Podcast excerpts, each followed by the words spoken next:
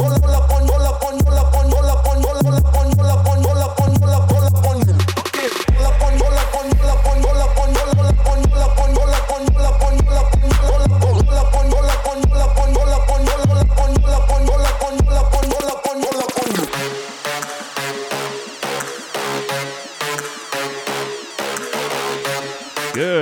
morning, comrade. You are listening to WHIVLP New Orleans 102.3. This is Good Morning, Comrade. Jeff on the show today. Robert's not here, but uh, we do have a very special guest. We have one of the hosts of Left Reckoning coming to us uh, on uh, fr- from Austin, Texas. We have David Griscom. How you doing, David?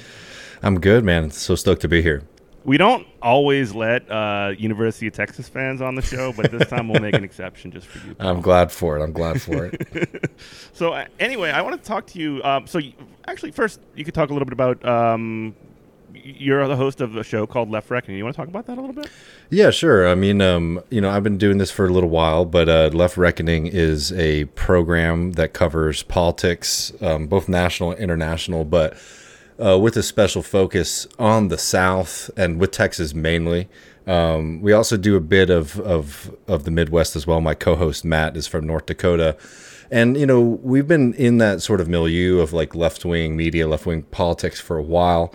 Um, we used to work on the Michael Brooks Show uh, podcast. R.I.P. King. Yeah, and, you know, and he was obviously a huge influence on on both of us, and you know, an incredible person. People should check him out if they haven't listened to any of his work before. But um, you know, uh, one of the things that like we really want to do, I think one a moment that really struck me is like, so I'm from I'm from Texas. I also went to high school in South Carolina. Um, don't need to go Oh. through my whole life story, but Where'd, yeah, you, where'd you go in South Carolina? I was in Myrtle Beach. Oh no Um, that's cool. Yeah, it was a very funny town, very funny place to go from Austin. But you know, I got love for for for South Carolina. Don't get me wrong. But you know, when I was living up um, in in New York, um, I, I lived up th- there for about three years. I just became like endlessly frustrated about the way that one the South was talked about generally by people up there, but more importantly, how in, in like left media there seemed to be a massive like blind spot for what was happening in Southern politics. And you know, I remember particularly during the the height of like the George Floyd protests in Austin, there were massive mobilizations of people, um, and there was a successful move to sort of reorient some of the police funding. And if you remember, like that was when the big argument was about is defund the police a good strategy or not. And without even taking a position on that, um, it was just frustrating to me to see how little coverage of Texas there was in like left media when like here's an example, you're seeing it play out before you, and it was sort of not really considered. So, um, you know, Matt and I decided when we launched Left Reckoning that we really want to make sure uh, that we were doing as much as possible to sort of cover what's happening in, in the South in particular, because there's a lot of leftists down here and they Yeah. don't get a lot of play in the national left media. They don't get a lot of play in, in like national left media. They don't get a lot of play in um, a lot of organizations like DSA. Um, the South. I mean, so I mean, I'm a Southerner too. I still technically. I mean, I guess uh, Virginia is the South um, officially. There's a difference in culture from from like uh, from New Orleans and, and, and Virginia, obviously. But but uh, let's give it to them. Um, but but there is sort of a um, there's sort of a dismissal, I guess, or it feels like a dismissal of the sort of like uh, the viability, perhaps, or the or, or some other components. I'm not exactly sure how to put my finger on it.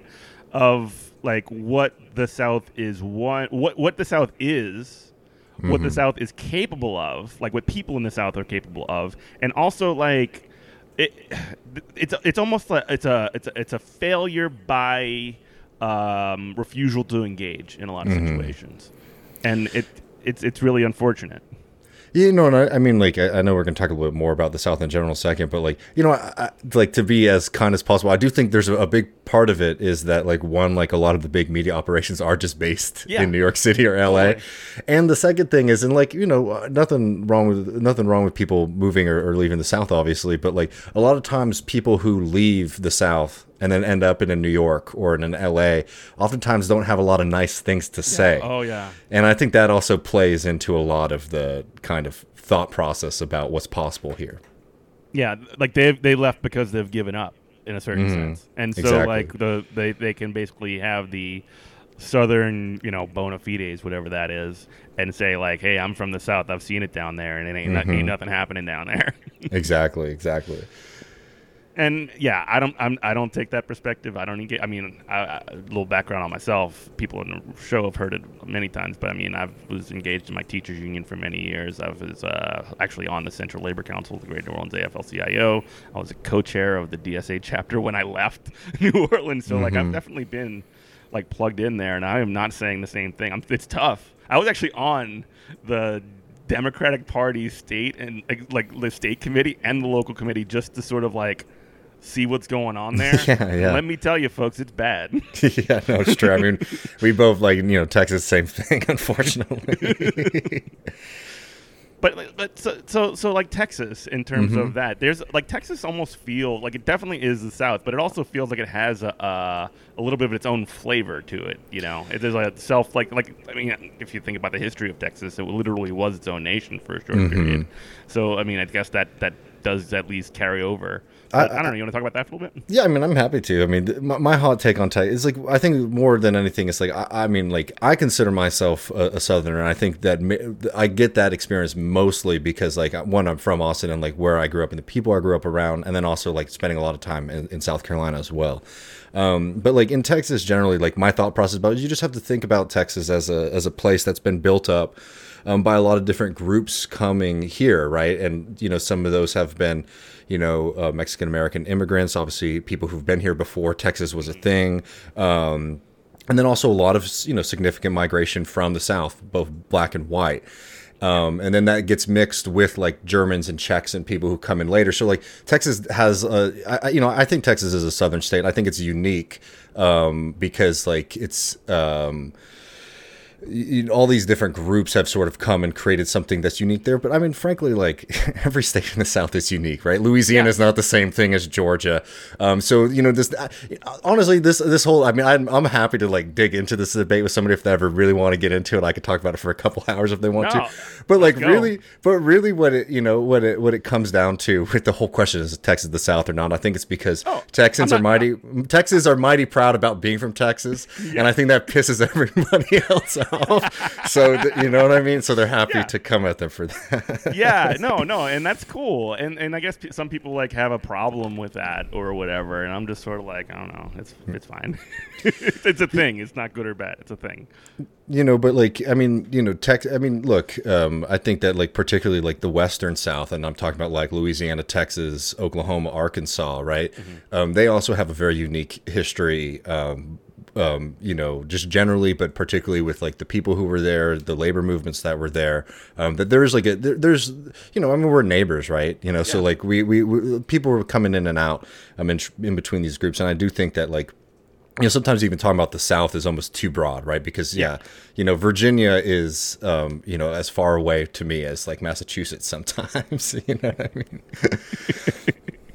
Yeah, and and yeah, it is sort of like a. It, it, it, it makes it really easy to just like take an entire part of like America mm-hmm. and just like write it off and say like that's the South. It's over. You just you can't do anything there. And mm-hmm. like which which is also very funny too.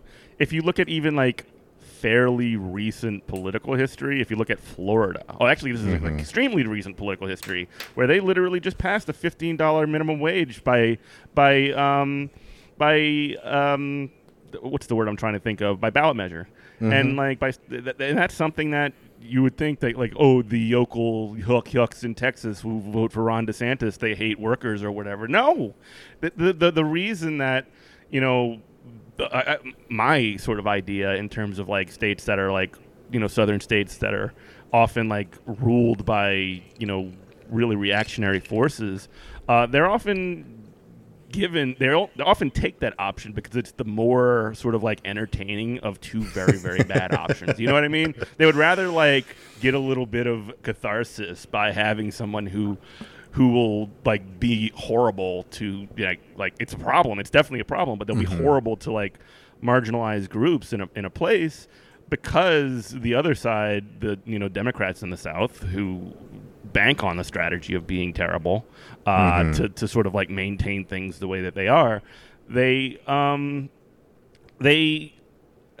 they they, they they don't really do anything to provide an alternative. They just sort of like exist to sort of say, "Hey, we need to make sure that we keep things like a little bit less horrible here, at least rhetorically, but we'll actually do the same stuff." We have a Democratic governor in Louisiana, and I keep Yeah, saying this over and over again, who love who who like uh, he to his credit, he just like over like vetoed a very awful bill against trans people uh, that just got passed by a very sneaky measure in the legislature. But but he's also done awful things in terms of like abortion. He signed a, like one of these six week heartbeat laws when when people always associate with you know Republicans, and he's got the exact same position with the Republicans on abortion that they do. Yeah, I mean, I think that's sort of like gets to, to it. Like, it'd be one thing if like people were being given a kind of more radical or economic populist or ideally maybe socialist option, eh, you know, and they were choosing reaction over that. But like, you know, for the most part, what you get is, um, you know, we're just going to be, uh, we're, we're going to sort of tail the right. And, um, you know, so vote for us if you want a little bit less of the other stuff that, they're, that these other people are running on. And like, you know, it hasn't worked. I mean, like, you know, I've barely ever lived under a Democratic administration in the state of Texas, right? You know, we haven't had a statewide official um, in, in, in the state of Texas since Ann Richards. Um, you know, and, and Texas used to be the hotbed of progressive politics in, in this country. Um, and, you know, the past 30 years or so have been disastrous for that movement. And, like, there's a kind of refusal to sort of reckon with those um, lessons. I mean, from my friends who try to do this work of maybe seeing about getting involved with the Democratic Party, from what I, I've heard, is the the Texas State Democratic Party is extremely hostile. Uh, to newcomers, um, they're extremely hostile to a lot of progressive kind of politics, and like you know, you're starting to see some pockets develop. Um, you know, obviously in, in cities like Austin, San Antonio, and Houston. You know, but at a certain point, if you just continually get destroyed by people like Greg Abbott and Ted Cruz, you know, there there's a, a real problem. And I think like one thing too, and like the you know, I usually have to make this pitch to like a non-southern audience, but like you know, one of the points that I usually make to folks, um, you know, from outside, um, is that also remember that like the vast majority of working people just aren't voting in the first place Yeah. Right? And ostent and like effectively, like the Republican primary in the state of Texas is the election um, for most people. Um, you know, so like there's not really a lot of opportunities for people to get involved and demand something um, different. Um, and I think that you know people have uh, most people around me, most working class people around me, I think have a general suspicion of politics. Yeah. Um, oh, 100 percent. yeah. And I think it's it's not mis. It's a uh, yeah. it's a good it's a, it's a Yeah. They have for good reason. They have every reason to have, feel that way because politics like like like politicians are such scammy liars, man. Like it really is the, the case. and I'm like sorry. it's it, it, and it's tough because like you know i mean i I- don't think that that's like a, a thing that i want to see permanently like i want to see like high voter turnout from working people i want to see you know uh, working class politics win in this state um, but it's an uphill battle because you know people have had folks come into their community and say you know support this support that um, all their entire lives and things don't get better and also like let's also not forget too that um, you know, because this always gets like, I think, I mean, like, you know, significant po- parts of the population in Texas do vote for, a, you know, a Joe Biden or an Obama or a Democratic mayor or a congressperson or whatever, right? So, you know, the idea too, sometimes people flatten it, right? And they just act like it's like 95% of the state is like Republicans like, Yeah. no, it's a lot, you know, it's, it's significantly closer, um, than, than that as well, right? And it's just like, you know, people don't believe you when you come and knock on their door and you say, I want to fight for this or I want to fight for that. And like, I think the job of, you know, progressives and democratic socialists and groups like that has to be to start convincing people that actually, yeah, like engaging in politics is something that can change your life. And it's a tough, mm-hmm. You know, it's a, it, it's a tough thing, you know, it's a tough pickle to get out of because, yeah, as people in their lives have experienced, um, you know, you get promised a lot of good things and they very rarely materialize. Right. Uh, let me pause real quick for station ID. You're listening to WHIVLP New Orleans 102.3. This is Good Morning Comrade. Jeff on the show. We have guest from Left Reckoning, David Griscom. Uh, we're talking about Southern politics and also about sort of the the sort of disengagement that many working class people tend to have when it comes to uh, politics uh, just generally. Uh, most people don't vote. Most people don't get engaged, and, and we were just saying that it comes for very good reason. Um, I mean, I would argue it's for good reason because they, they, they really are getting nothing to offer, even at the national level. I mean, it really does feel like like the you know again. the most pro labor administration in the history of this country, which is actually probably true. Um, it, I mean, I'm not even joking, or, but like they just busted a nationwide railroad strike. Mm-hmm. It's just like one of these sorts of situations where it's like this is like lowering expectations to the point where the best you can get ever is is going to bust this nationwide railroad strike, you know. And um, yeah, I just wanted to sort of kind of push forward that that point mm-hmm. um, to the perspective of like internal strategy of these like, like power brokers within these parties, which tend to, I think, divide people up geographically, mm-hmm. and they'll say that like, oh, any kind of progressive movement or whatever is coming from New Orleans, and that can fly in New Orleans, or that can fly mm-hmm. in Baton Rouge, or whatever, or even Shreveport, or Lafayette, or whatever. If people want to be really froggy about it, um, but like it would never pass in you know New Iberia or whatever. You know, it, it, and and uh, that's sort of like a way, or like the North Shore of Louisiana of New Orleans, which is like KKK country, uh, historically speaking. Um, but like that's sort of weaponized by these power brokers to essentially divide urban and rural uh, working class people. And and to sort of like smash up any kind of alternative to the one way that politics can be done, which is tailing Republicans, like you mentioned earlier, by by basically being like the the diet coke of reactionary. Yeah, I mean, and like, you know, even worse than that. I mean, um, you know, we're we're seeing right now that you know because they do the same thing. It's like that can work in Austin or that can work in San Antonio or Houston or whatever. Um, now the state government in, in Texas is basically trying to preempt and block municipalities and localities from Yeah. doing any kind of politics, right? So that's like shut Yeah, out. yeah, for you too. literally, what was it? Austin that passed paid sick leave like four four years ago or something like that, and the state preempted it, right? Yeah, and they're trying. They're working really hard right now. Um, I think very likely to, um, you know, potentially go through. You know, basically something that would pre- prevent like a vast majority of like laws or regulations when it comes to work and, and a whole host of other things coming from the you know from the cities and like the argument from the Republicans is that like Texas is a state for business. We need to you know have clear laws and we can't have different laws and you know which is ludicrous, right? Because it's just like any other any other system, any other state, you know, operates in that way that you could pass citywide ordinances and things like that. And also, like, let's be really clear about what we're talking about here, friends. Like, we're talking about water breaks for construction workers. You know, in a state, I mean, it's 105 degrees here today. You know, what I Literally, mean? I'm get, I'm getting I still get the um the notifications from like the text alerts that basically say it's gonna be hundred. It's gonna have the feels like temperature gonna be like 115 degrees in New Orleans right now. And you know and it's it's really tough because um you know like I also don't want to be too doom and gloom about it because like there have been like a lot of really exciting and successful moves here. I mean one thing that's been really um exciting here has been using ballot initiatives in, in cities which is why they're so worked up about trying to block those. Yeah. um you know in the the 2022 election cycle here, which was a complete wash for Beto and, and the Democrats um, in the state of Texas they uh, they pushed um, you know they were able to get uh, marijuana decriminalization in I think about five cities here right which is massive. Um, there's been fights about you know how that's enforced or whatnot. Um, right so like there's there's this thing about like you bring questions to people and more often than not like you're going to see this more progressive vibe. And um, you know Denton Texas endorsed Medicare for all right um, which is you know is important. Um, you know, uh, obviously it's just like an idea, but like it's showing that like their support for these kind of things.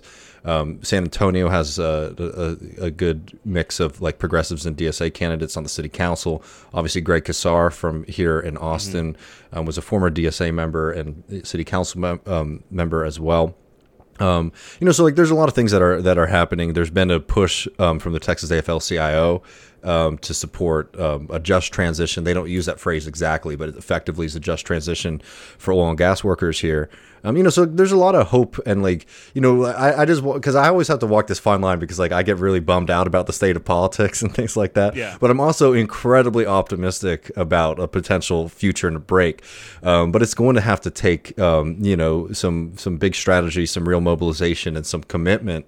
Um, and and some so I, more than anything, I think it's like having some farsightedness. Um, where you're not just looking solely at like what each election result is telling you and sort of saying yeah. what would it take to build a base that can actually function on a statewide and ideally national level um, here Yeah, I mean, I guess sort of like to kind of kind of beg that question a little bit. I mean, if it's up to you, or if you were be the person to answer that question, at least in a, you know, what are you thinking about could be a potential, you know, uniting factor for you know working people. What are you thinking? Because I have my ideas. I mean, I think you know the, the, the, the, classic slate of things like Medicare for all um, are things that are you know that that just um, at, at, a certain point, like we've been arguing and pushing for this for so long that like we forget how mobilizing it can be. It's extremely mobilizing. Hell, I, you know, I just had to go to the doctor today, and like I had that horrible moment at the end of it. I was like, oh my god, you know, how am I going to be able to pay for this? The system's so confusing. You know, um, right, so that's just something that's always in people's faces. I, I, hope I don't have to get surgery, not because I might die or have to do the surgery, because I might not be able to afford the copay. no, hundred percent.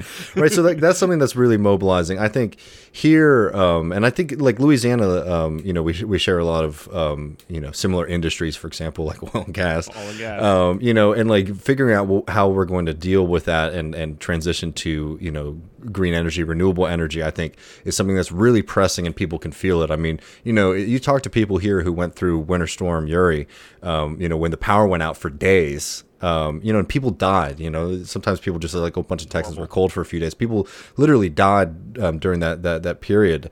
Um, and you know, so talking about real ways to deal with the grid, um, yeah. and you know, and transition um, to more renewable energy, ideally, you know, also, you know, different technologies like nuclear and things like that like i think these are things that we could make this argument because like look we pay out of the nose um, for for electricity in texas a state that is known for being an energy capital of like the globe, right? Oh, you know, I, I, I, thought y'all made it like a free market sort of situation. I thought the I thought I thought competition was supposed to kick in. Yeah, the competition. Well, the competition has kicked in, and this meant that the price has gone way way up, right?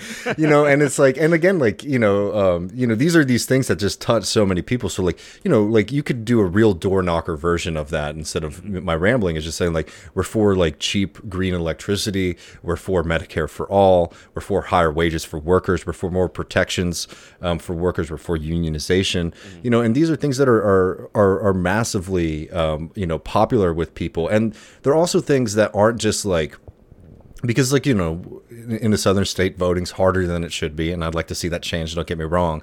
But in the context where it is hard you got to give somebody some reason to go and stand in a line for two hours. And at a certain point there's certain people who will show up to vote for like ideas and ideals and there's certain people who will uh, but a larger group of people will show up to do things that are going to materially benefit themselves and their families. And they're right to do that. Like yes. like obviously like when when people are talking when you see like people on television talk about like oh, you know, people are gonna are voting their interest, and that's like a problem uh, on national television. Like it's just like, no, you're supposed to do that. You're supposed to make sure that your family is provided for and that you can like live a decent life. It's not about like whatever high-minded BS any of this is. And like you mentioned, uh, the uh, you know unionization and um, uh, you know, better wages for workers. And the, the sort of like sixty-four dollar question that keeps popping up for this, at least for me, mm-hmm. is like, how do you get the unions on board and you, and have them sort of mobilize their membership? Right. I mean, that's mm. something that's like, and and and that that is something that would.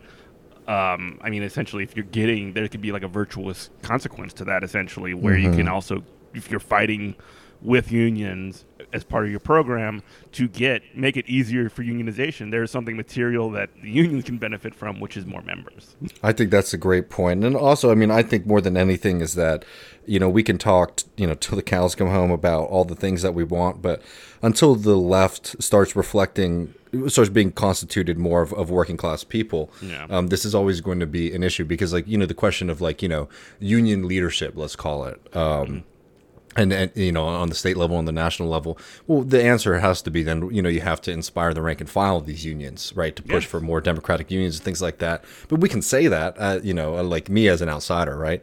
Um, but what matters more is if we have a lot of rank and file members who are saying that as well right? Mm-hmm. um, and i think that that's like one of, i think some of the most immediate challenges that the left sort of has like post these bernie campaigns is going to be you know um, being more rooted and, and more based in, in like actual working class communities and, and um, than, than it currently is right now.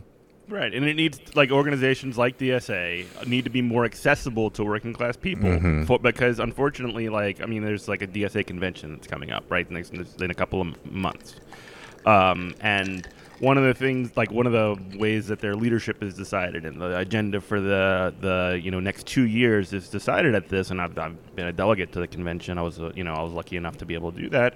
Um, it's really difficult in terms of like who has the time or who has the energy or who has the ability to take time off of work to pay you know for convention fees and all this other stuff to travel across the country to get off of work for that and then uh, spend hours debating all these you know particular issues. I mean to a certain degree it's necessary that that something like that takes place but how do you make something like that more accessible for working people? Not everybody can get up to chicago and be participatory in this and uh, that's sort of like another huge kind of component that like I don't have a solution for, but it's one of those sort of like mechanical problems that that happen. And, and, and honestly, um, for like DSA generally, just like how do you have the organization be if if that's your solution to the problem? How do you have that be accessible to working people so that people will go to your meetings or go to your events or go to your whatever um, to to be a part of it? Like, how do you make it worth their while? Yeah, I mean, uh, you know, hot take. Um, I do think, and uh, you know, and I think this can change. I think it is changing. I, I think a lot of people who got into like left progressive or let's call them socialist politics were progressives first and socialists second. Um, and I think that you know there's a limit to how much like American progressivism is going to be um, attractive Can, uh, to. can we can we can we like really quickly uh, sort of when you're when you're done Mm-hmm. with the thing, like can we just sort of like make like define these distinctions? Yeah, um, I mean, like, uh, there. The thing that sometimes the reason it gets convoluted is because I think in the short term, um, you know, they're like in the immediate moment, like there's tremendous amounts of similarities, right? All these these two groups um, share like a frustration at the corporate power in American society. Um, they're frustrated at the abuse that people of color and, and women and, and queer folk um, experience in, in, in this society. They're frustrated with the lack of public services, right? So that's like the unity stuff. Um, the fundamental difference is that a, a socialist will say the problem itself is is capitalism, which is a system of private profit that allows certain groups of people, capitalists, your boss, to basically be tyrants and to dictate what you do on the shop floor, you know, at, at your job, etc. But on a national, on a political level, um, one they they they control the political system not only in the way that a lot of progressives talk about that they can donate a lot of money to fund candidates, right, which is of course is a problem, but also because they have all the money right? Yeah. And because they have all the money, that means when the government wants to do something, they either have to get that money from them in the form of taxes, or they have to try to, you know, coach them or push them into doing these things. This is what's going on with the Inflation Reduction Act, right? Which is supposed to be like our mobilization to fight climate change. If you look at what the IRA actually is, um, you know, it's tax credits to hope that people with money do some things that we as a society might want them to do. And a socialist would say that like we don't think that uh, you know a private group of tyrants and babies basically should be able to make decisions like that.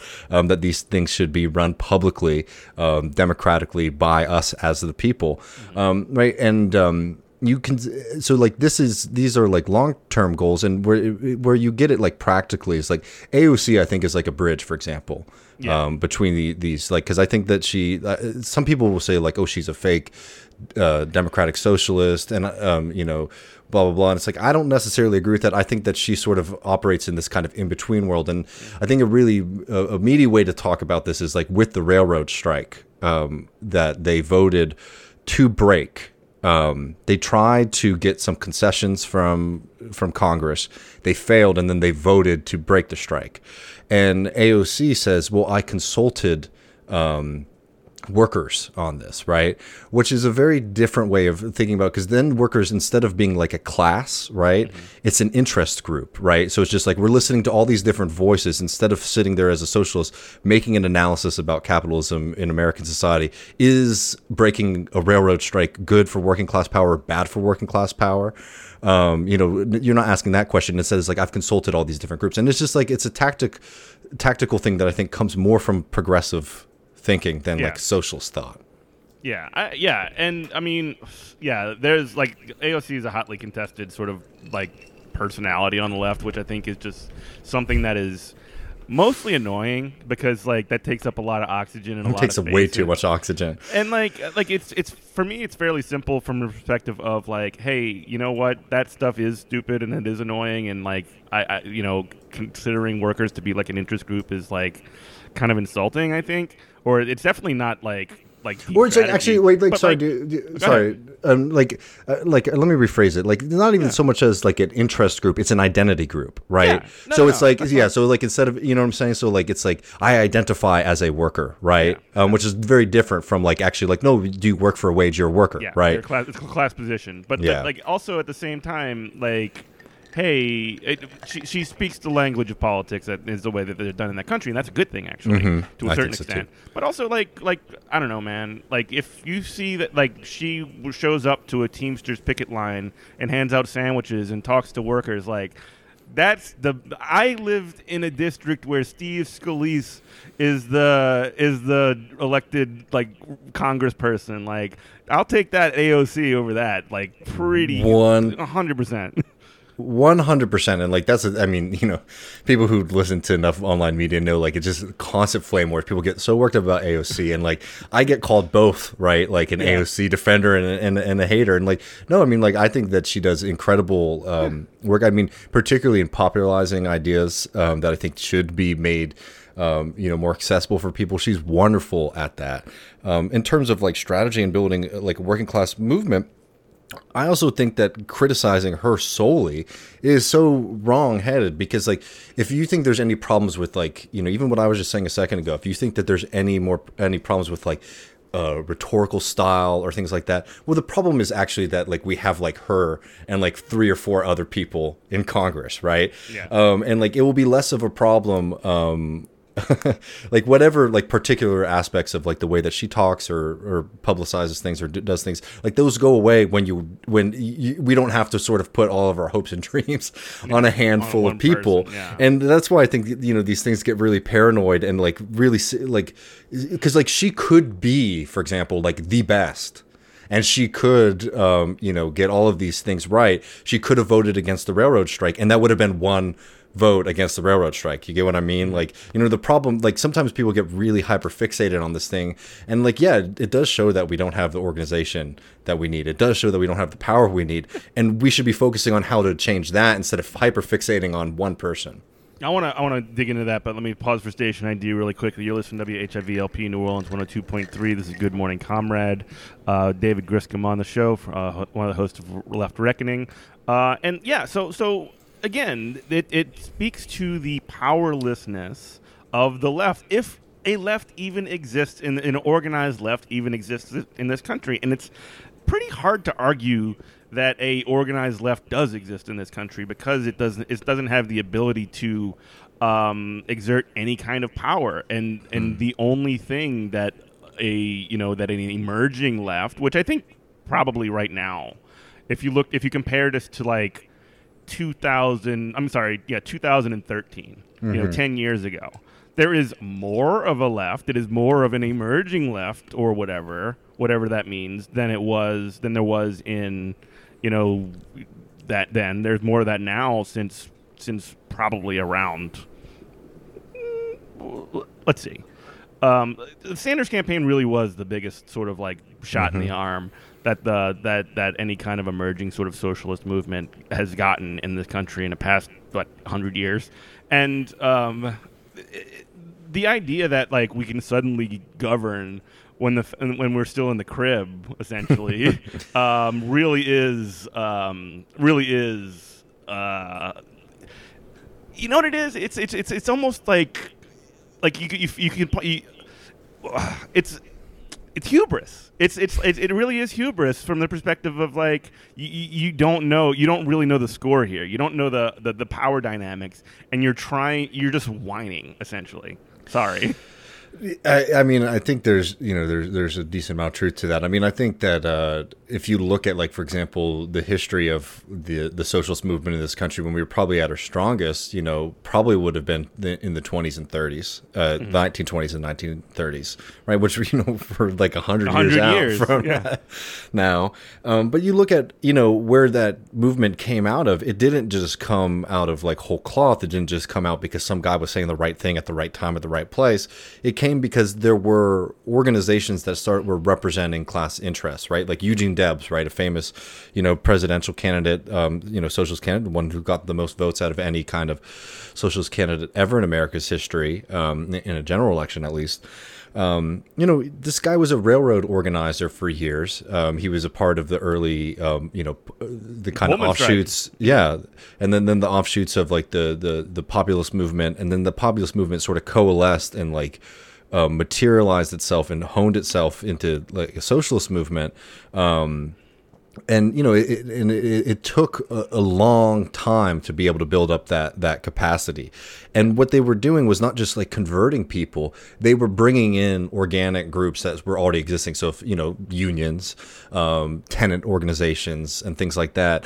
Um, you know, along with you know immigrants and uh, you know other groups, but they also have their own social organizations where they're coming in the country. So, like the thing that I think is really tough that we're sort of dealing with the fallout of, and I still think like the Bernie movement was like one of the best things that's happened to the left in a long time. Yeah. And it was because of the path that we've taken why we have some of these specific issues. Um, but you know, basically Bernie's stuff is like top down, and what I mean by that is, you know, that it's like we're rallying around a presidential candidate, and the second yeah. that that disappears, then we're like, oh Lord, we don't what do have. We, do now? we don't. What, not only what do we do now, but we don't even have the grassroots because like the idea was that like that was going to create the grassroots. We have a lot of people who think of themselves as Bernie supporters or as socialists or as progressives or whatnot, um, but like those organizations that are sort of like the precursors to having a presidential candidate like a Bernie, you know, we didn't develop those first, right? We sort of did it opposite, and now we're trying to go backwards, and I think we can do it. And I think the yeah. like the, the lessons and the mobilizations and all these things that came from Bernie. I mean, us talking right now probably would never have happened in a you know parallel universe, right? Um, um, you know, where Bernie d- doesn't run those those two times, right? So like, mm-hmm. this isn't me being pessimistic or saying those things were wrong. It's like, okay, this is sort of why we're in in this this problem right now, yeah. and we have to figure out how to take the people who are really committed, who are like already thinking about themselves in this way, or part of these organizations, and figure out how to sort of build up a lot of these, you know, social organizations and like labor organizations and things like that that haven't been developed, and it's hard. I mean, it's it's like it's yeah, it it's is. a very big like historic project, um, but I also will say like like you it know, is the historic project. as somebody who spends a lot of time reading the history, particularly of like Southern labor movement and like Southern politics, um, when we had a stronger progressive movement, and hell, like even like Texas, Louisiana, um, Oklahoma, Arkansas, were the hotbeds of yeah. Amer- the American Socialist movement. Um, and looking at that, and you know, I, all I'm saying is this: is like you're building interracial unions in the South in the 20s and the 30s you know 60 years after slavery right those are hard cards to you know be dealt and they did it yep. so like we you know we also have to have that kind of confidence that like as difficult as it might seem like we can do it too and take some inspiration from some of those previous movements as well and even like some the like again so the, that that is part of our history that exists in this very day. You mentioned the the 20s and the 30s, the the streetcar workers that went on strike and these interracial unions the famous sandwich, the po' boy, in this very city, New Orleans, is literally strike food. It originated as a as a, oh, as that's a, beautiful as a potato sandwich that you know had gravy on it or whatever that they gave to people on the strike lines. It's awesome. Yeah, and I mean, like, it's really amazing to you know spend some time learning. You cannot get rid of this from our history. You cannot you, can, you cannot divorce our history from that. I'm sorry. And I think it's an important thing for the left to uphold those things too, because you know one of the um, you know, text they they were doing this back then too, and they do it now. It's like not only like so you were talking a second ago how they're like, well, this might be like a big city thing, like a New Orleans thing, or yeah. you know that might fly here or there. Um, you know, but they also say about like socialists like, well, that's like a you know a foreign importation, right? You know, that's yeah. like European or whatever, and like without even interrogating like that whole mindset, which I think is not great either. Um, you know, it's not true. Um, yeah. You know, like like we like you know if you're somebody from these areas, it's like you know you are. I mean, one story like I I, I don't think I have the time to go through it, um, but if people want to listen to it on, on Left Reckoning, I, I did a long thing, and I wrote a piece in Jacobin magazine on the fence cutting wars in Texas, which was a really radical, fascinating movement um, where like poor farmers, black and white, um, got together and they started cutting down the barbed wire fences that were being put up by these big landowners that were preventing people from having free public access to the land. That's so Uh, awesome. but the way it's always taught or talked about in Texas is like this is how law and order came to Texas because the Texas Rangers brutally put it down. And this is something that was so widespread across the state. So many people were engaged in it. And the population difference between Texas Rangers and like poor farmers and, and cowboys and stuff, you know, it's massive. Like you are far more likely if you're somebody reading that story today and you might imagine yourself to be like, oh, I probably would have been one of those things. No, your family were the were the fence cutters that the Texas Rangers were trying to blow up, um, you know, um, when they were cutting down fences. And I think that like being able to claim that that history is really important, and also like at the same time when the right wing is literally waging war on our history. They're literally trying to say we can't learn American history or Southern history anymore. It's a great time, I think, for leftists and socialists to, you know, get a little backbone and say, like, no, we're going to claim um, our, our radical history because, like, you know, America has a really brutal history. And I think this is a, an important lesson for um, leftists to keep in their head is like, we have a really brutal history, right? And I think a lot of leftists get that. But I think sometimes we overcorrect and forget that at every bad thing that happened, there were people who risked, risked it all to try to stop it and fight back. And oftentimes they lost, sometimes they won. But like we owe it to those folks too who wanted a better South, who wanted a better world, to remember them and remember their struggles instead of just painting with this this broad brush. Because you know these bad things that happened were done to us, right? They were done to all sorts of people, um, and you know we we should remember that people resisted and they fought back too, and we have a proud history of that. Yeah, and and uh, I mean honestly, we have the opportunity to be a part of future history by by also participating in the never-ending struggle.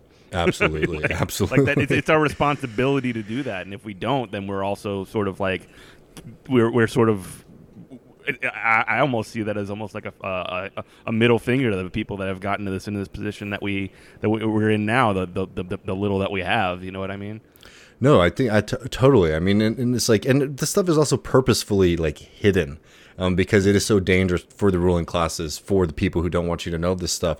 Um, they they do they, they work very hard to try to hide these stories or to try to paint them in different lights.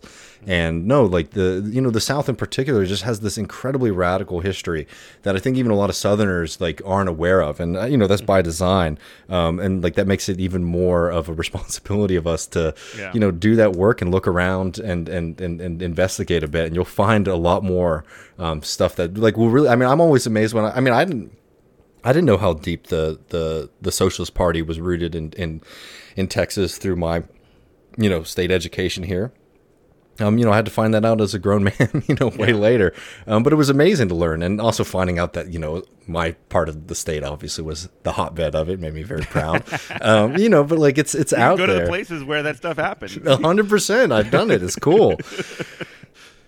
um and and also like yeah and and, and it's that's not that's not even unique to the south. But i mean Mm-hmm. obviously like uh, there there was a heavy socialist uh, presence in the midwest Mm-hmm. and also like places like nebraska and kansas. And like uh, that's where a lot of populism sort of was like most notably like most powerful. Um, i mean we have our own history. I wouldn't call him a socialist exactly but huey long was a uh, was a I mean, he's a hotly debated figure, obviously, but but but he, I mean, he basically um, start got his entire start by giving textbooks to black children, and like now th- th- there's obviously a lot more that that ended up going into it, but I mean, that's sort of like a part of the sort of populist history of this this this country. I mean, this the state really, and, and also the country. I mean, he was on a he was on a most dangerous people in America list by FDR, which is also very funny. Um, not, I mean, because of his uh, like heavily redistributionist redistributionist. So we, could definitely agree that that that was the uh, at least rhetorical tack that he was taking uh, policies.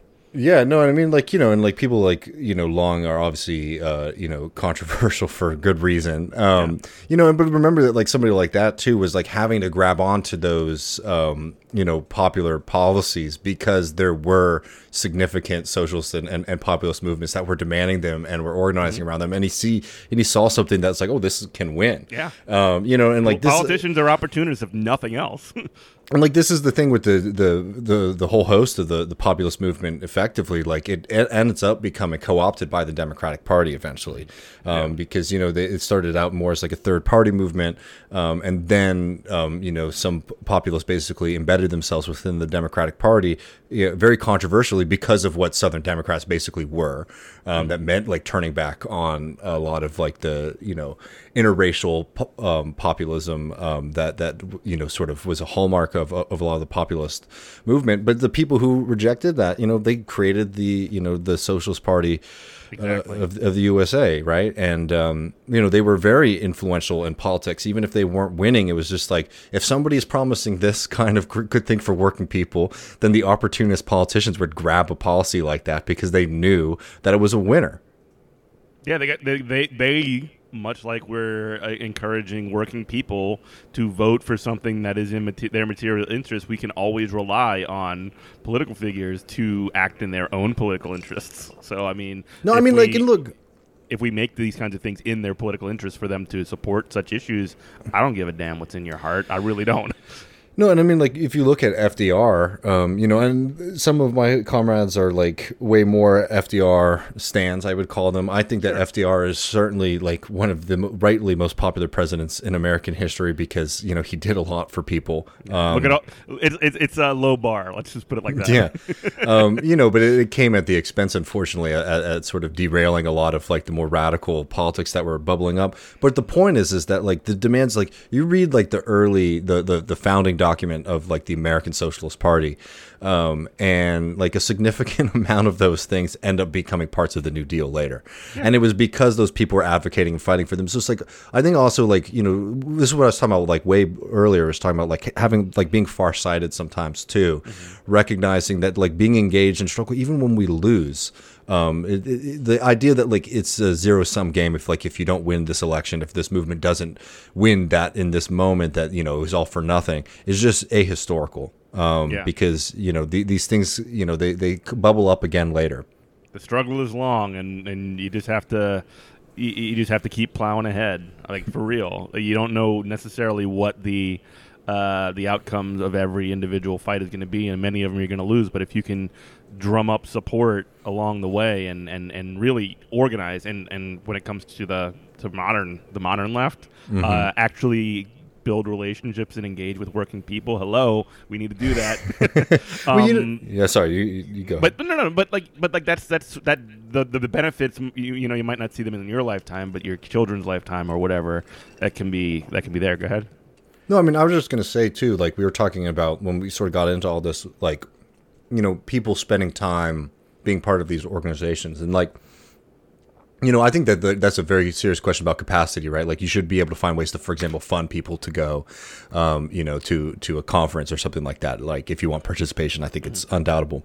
Um, but also, like, you know, in, in the question of like, oh, well, people want to show up to meetings mm-hmm. um, and and put time into this when they're already so busy, which I think is like a very reasonable thing that we should be thinking about. People will if they see that that's something that's going to improve their life. Do you know what I mean? Exactly. Um, and like I think the problem is is that like you know while we're sort of like in this crib stage as you were calling it earlier, you know it becomes you know it, it becomes something that like people who are really committed are going to be the ones who are going to be showing up first, dedicating their time first, and then as we build more capacity. Um, you know more and more people will be showing up. So like the question you know like there's because this is a constant like lefty thing is like you walk into the room of a bunch of socialists and you're in an organization you're trying to do something and somebody will come up and be like where is everybody? You know like why is this group not here? And it's like i don't think that saying that is like you should absolutely be aware of that, right? Um, but also be like, well, there's people here right now, and what can we do to sort of get us to that next um, that next step, you know, to try to fill that lack. And the way that you do that is by like making it so that like being a part of these organizations or being just close to these organizations can open up doors. I mean, this is something, you know, for DSA, for example, right? You know, this is why I think that, you know, finding places where we can win and building up an electoral arm is like really beneficial because like, like let's say for the maybe parts of the population that aren't really tuned in um, or aren't going to be the first ones to show up at a DSA meeting, if they start seeing that being a part of the New Orleans DSA or the Austin DSA or something like that is a way that like can get like things in, like demands from their community, right? They don't even have to be mm-hmm. the big ones that we're talking about, you know, just like. Um, you know, fixing uh, roads or something like that, right? if they know that, like, going to the DSA and saying, like, hey, we need to demand this and push for that, and like by making that, you know, that, that that's the group that you go to when you want to get something done. Like that is a very short term and I think achievable goal um, for a lot of socialists to sort of put as like this is our immediate thing. We want to be thought of as the people who can get things done for working people if you come to us. Yeah, and uh, also campaigns that can be, provide political support. So, like, maybe somebody won't become a member of DSA mm-hmm. because of whatever this or that reason. That's fine. But mm-hmm. if they'll participate in the DSA New Orleans, like anti-entergy campaign, which is like another one of the local power companies. yeah. um, if they if they're like, yeah, I'll sign this petition, I'll show up to the march, I'll do whatever. Like, what more can you ask from somebody who's got a life than kids or whatever, you know, I, and a job, and and it, it, that's that's that's that is that is a huge dub if you ask me. I think so, man. I think so. So um, let me pause real quick for station ID. You listen to WHIV LP New Orleans 102.3. This is Good Morning Comrade. Uh, and so I guess I wanted to wrap up uh, just sort of talking about um, another thing that's been sort of hotly contested, especially over the past couple of weeks. I saw you tweeting a actually a hilarious message. But if you could just sort of like run down, so so if you could run down the sort of uh, Cornel West mm-hmm. um, presidential election. Uh, people don't know. I mean, a lot of white people listen to the show. Cornel West is like a legendary figure in the in the civil rights struggle, and he's uh, a very important person, especially like to um, to, to, black folks, especially people that have gone to historically black colleges and universities. Mm-hmm. Um, and uh, he's running for president right now. Uh, he had originally decided he was going to run for the election for the um, for the the People's Party, which I don't even want to talk about them. They're a bunch of like weirdo freaks, um, if you ask me. But like he ended up just today, to, uh, like go behind the Green Party. Do you want to talk a little bit about like what the you know what a sort of like emerging left, how we should relate to these kind of uh, campaigns, and especially in this political moment where like the Joe Biden like anesthesia is still like putting us all to sleep and you know Donald Trump and Ron DeSantis mm-hmm. are trying to like make everybody hate just like hate trans people or whatever. You know, I mean, I think it's like it's it's going to be interesting. and there's a bit of it that's very complicated, and a bit of it uh, that's very simple. Just talking about me, um, you know, personally, like I think one of the easiest political decisions I'll ever make in my life is when I walk, can, if I could walk into a polling place and put a box next to uh, Cornel West, I'll be very happy. Um, I'm not just talking about me. Um, you know, as like the left, it's just like it's definitely um, you know difficult. Um,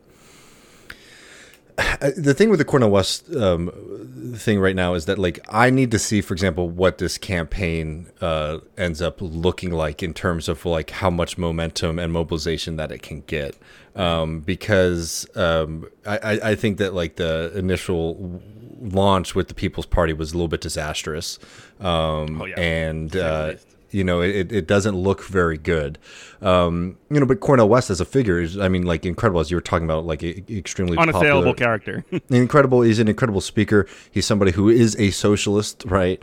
Um, you know, who talks about um, not just money in politics, but like the power that the rich have over society. He's somebody who does that in a re- in, can do that in a really great language and like you know it can command like the history of the American struggle, American art and, and music, and you know and philosophy, right? He's like an incredible. He's a guy you want to see on stage, right? Just to, to, to watch him on stage, um, you know. So like, um, you know, so that that's that. I mean, um, but zooming out um, from even Cornel West, like where I'm at right now is like um, so much of the left movement right now is like hyper fixated on presidential politics, and I get why. It's because like you know it's the mo- most exciting thing. It's the time where like everyone gets to sort of be asked their opinion on politics, even if it's filtered in the way that it is, like Democrat versus Republican, or even voting third party, right? Like you get to make a statement about your ideas, and like you know I don't want to you know attack that too much, but um, I think this hyperfixation isn't um,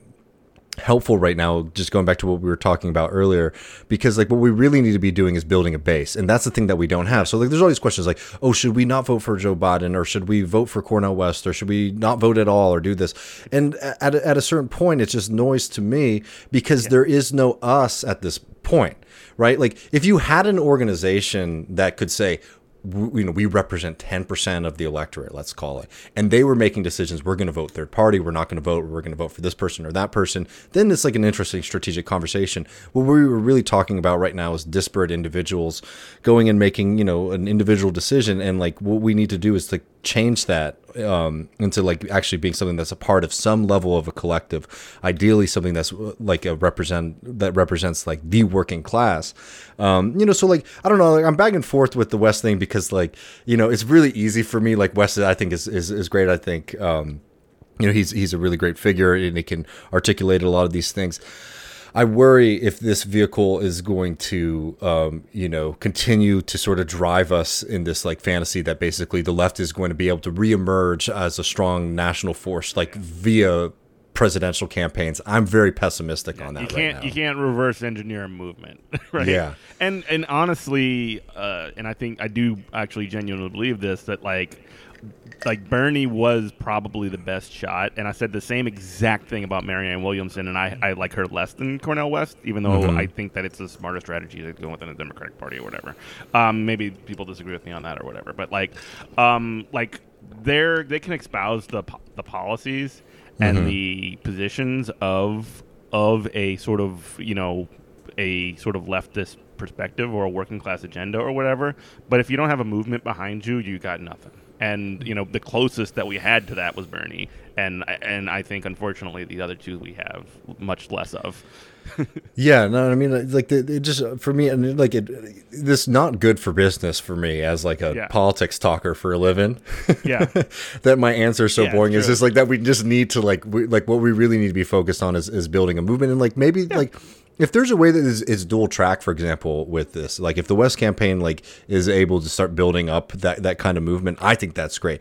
I'm, I, I it's just so early, it's hard for me to see, um, because basically, like before West announced, I mean, I had been saying that like I like don't, I think you could reanimate like any great figure from history, br- bring back Debs himself, right? And uh, I don't think that would do it. And like this is like th- this is sort of what I'm getting at is like less about West or anything like that. It's just like I don't think that like the the silver bullet basically is um, you know a, a, certain person rather than like actually building that that kind of yeah. movement. Um, you know, so I'm not saying to not be interested in these things or to not pay attention to them or not even to be excited by them, um, but don't like hyper focus hyper focus because I'm sorry, like as somebody who's done this for a while and has been through a few presidential cycles, it sucks up all of the air out of the yes. room, and that's the only thing that anybody talks about in, in political media or just like the news in general. And I, I don't think that's good when we have all of these fights that are in front of us. If it could be something that's, you know, attached to other stuff, I think that's great. And I think that that's more the reorientation that we need more than anything. Yeah. And I mean, as, uh, well, I'm, I'm maybe a little bit more like, I, I, am genuinely in a position of like we kind of like I, I was actually excited to ignore a presidential election for one time. yeah. You know, I'll just be like grilling the entire four years. But but I mean, obviously, obviously I'm I'm exaggerating. but uh, obviously I'm exaggerating. But like, um, you know, just just having a little bit of time to, to, to not focus on all of this stuff that we actually don't have any influence over would be nice for focusing and drilling down on what we need to do where we're at now. So I guess we're saying kind of the same thing. Yeah. I mean, that's like, again, this is like, that's where I'm at. It's like the number one goal is to be building the movement. And look, if these yeah. things can be the shock that's needed, I am here for it. I'm yeah. just, I'm, unfortunately, I'm just too pessimistic at this point. We did it in 16 and in 20, and we got a lot out of it. And I just don't know how much more um, juice there is in that lemon. Yeah. So um, as we uh, wind down, uh, just wanted to, you know, where can we find more information about the show? You mentioned a couple articles in Jacobin as well. Where can we find Yeah. stuff? Yeah, so you can find us uh, Left Reckoning, Left Reckoning on YouTube. We're also on all the the podcasts out there. Um, I, yeah, I write for Jacobin um, every once in a while. So I have a few pieces. I have a piece on Greg Abbott um, and what he's done to the state of Texas. Um, Is he is he good or bad?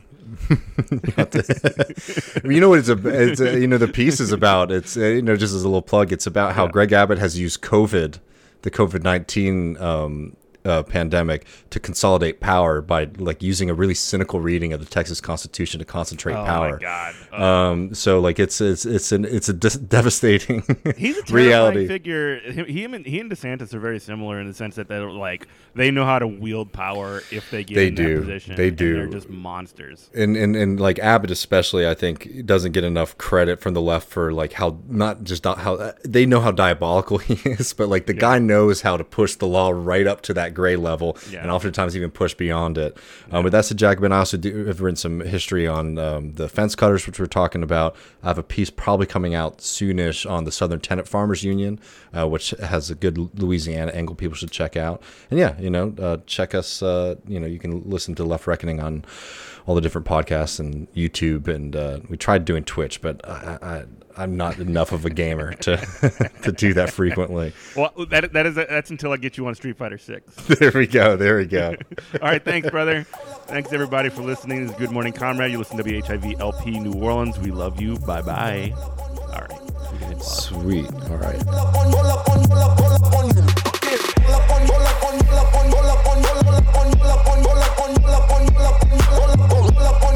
up on, roll up on, roll up on, roll up on, roll up on, roll up on, roll up on, roll up on, roll up on.